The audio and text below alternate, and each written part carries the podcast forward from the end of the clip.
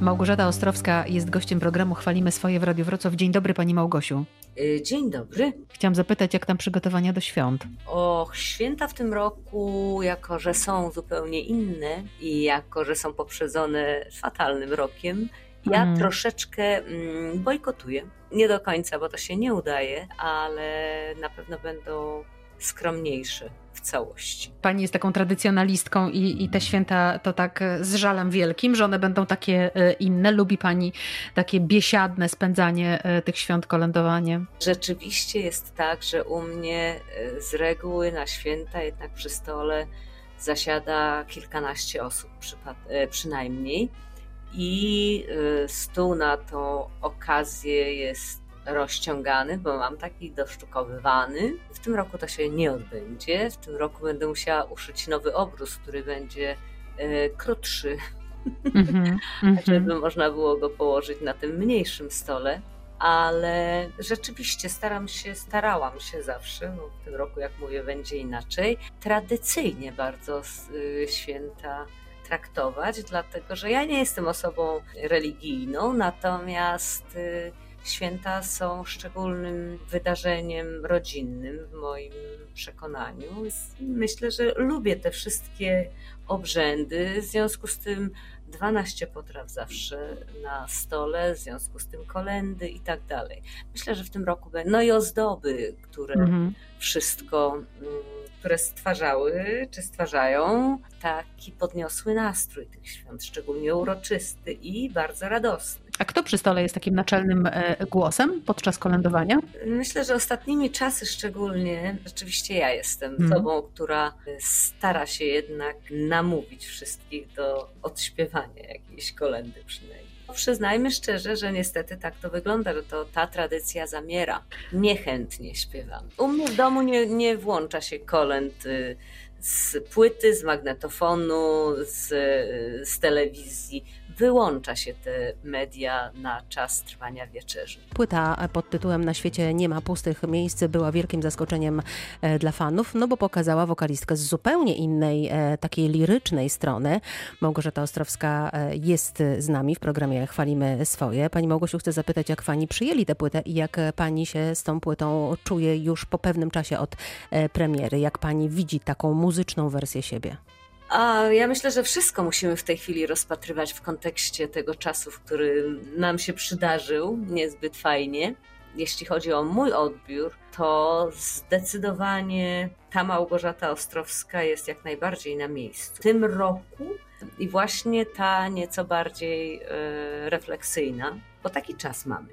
Natomiast jeśli chodzi o fanów, e, myślę, że i wiem o tym, jakby z reakcji fanów, że bardzo było to duże zaskoczenie, nawet dla tych moich takich prawdziwych, głębokich fanów od lat. Dlatego, że owszem, mnie się zdarzało śpiewać nieco bardziej e, refleksyjne czy wolne numery na koncertach, zawsze mhm. było ich mało. Zawsze było, ja miałam zawsze pewien niedosyt z tego powodu, ale muzycznie były one jednak zazwyczaj utrzymane w stylu takiej ballady rockowej. A tu na tej płycie mamy jednak nawet lekko jazzujące rzeczy. Tak. Mhm. Rzeczy, które z rokiem mają niewiele wspólnego. Są też utwory, które e, gdzieś tam o bardziej rockowe klimaty zahaczają, ale dominują takie refleksyjne, bardziej nostalgiczne rzeczy, które nie mają nic wspólnego z rokiem, więc mhm. to było zaskoczenie dla wielu fanów.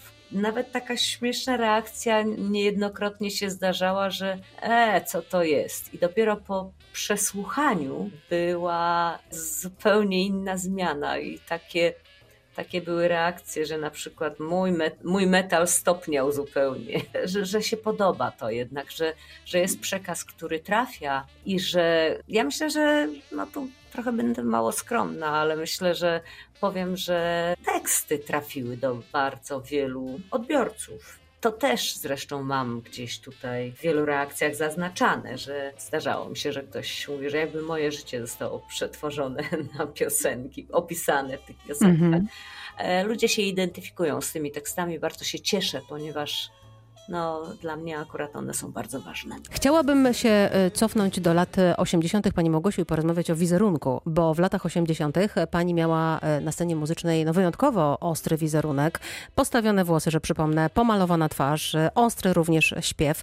Jak ludzie wówczas odbierali ten wizerunek i czy w czasach bez internetu, kiedy komentowanie nie było takie łatwe na kilka kliknięć, czy było jednocześnie mniej hejtu?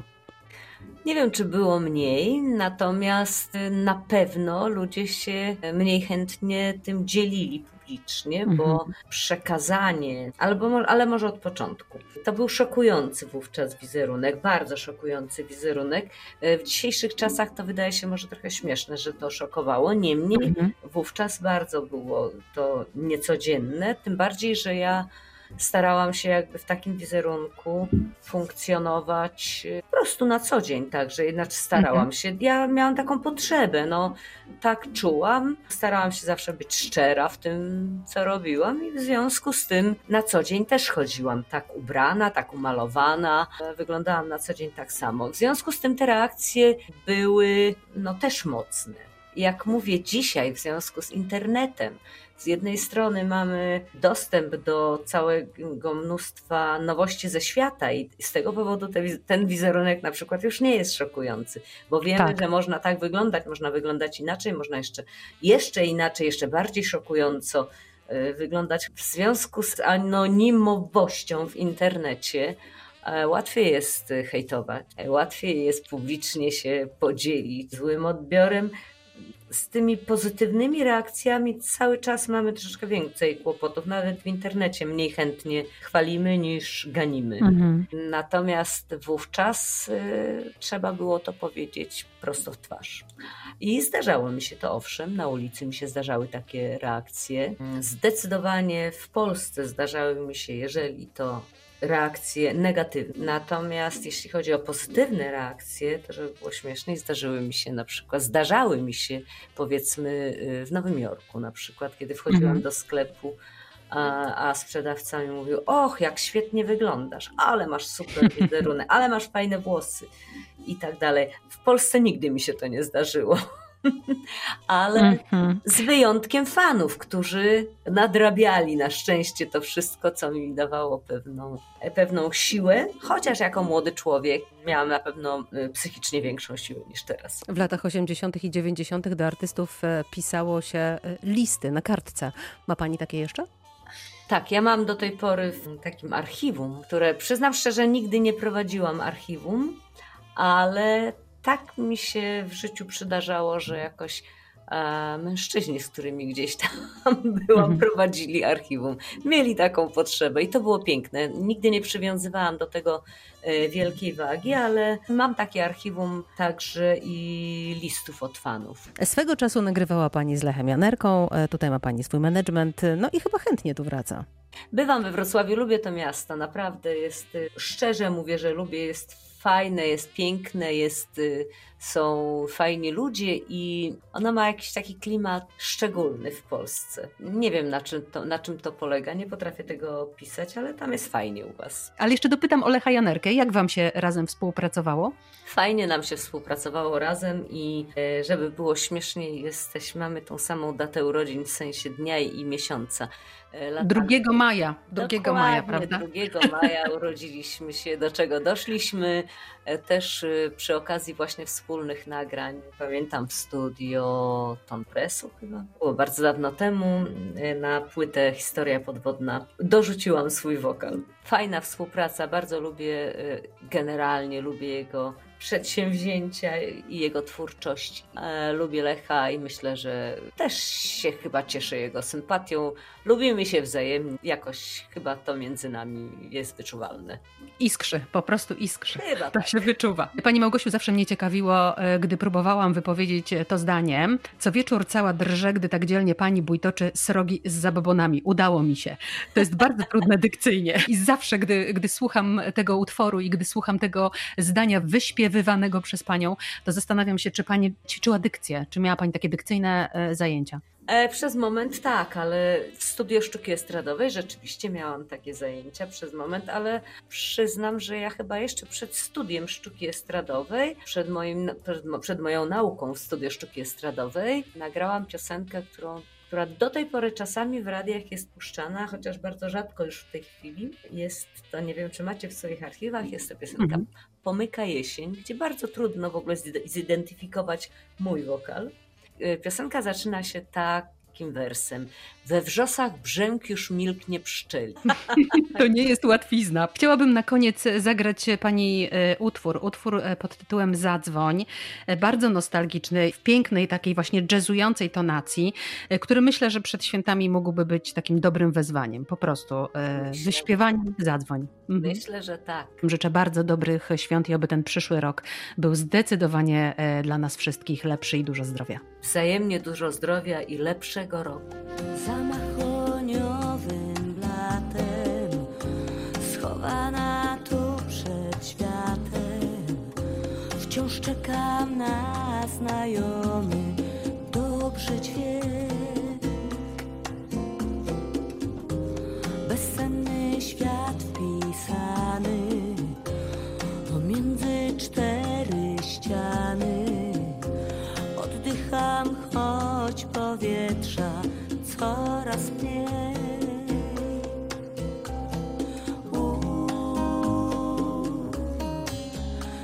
jaki dziwny świat.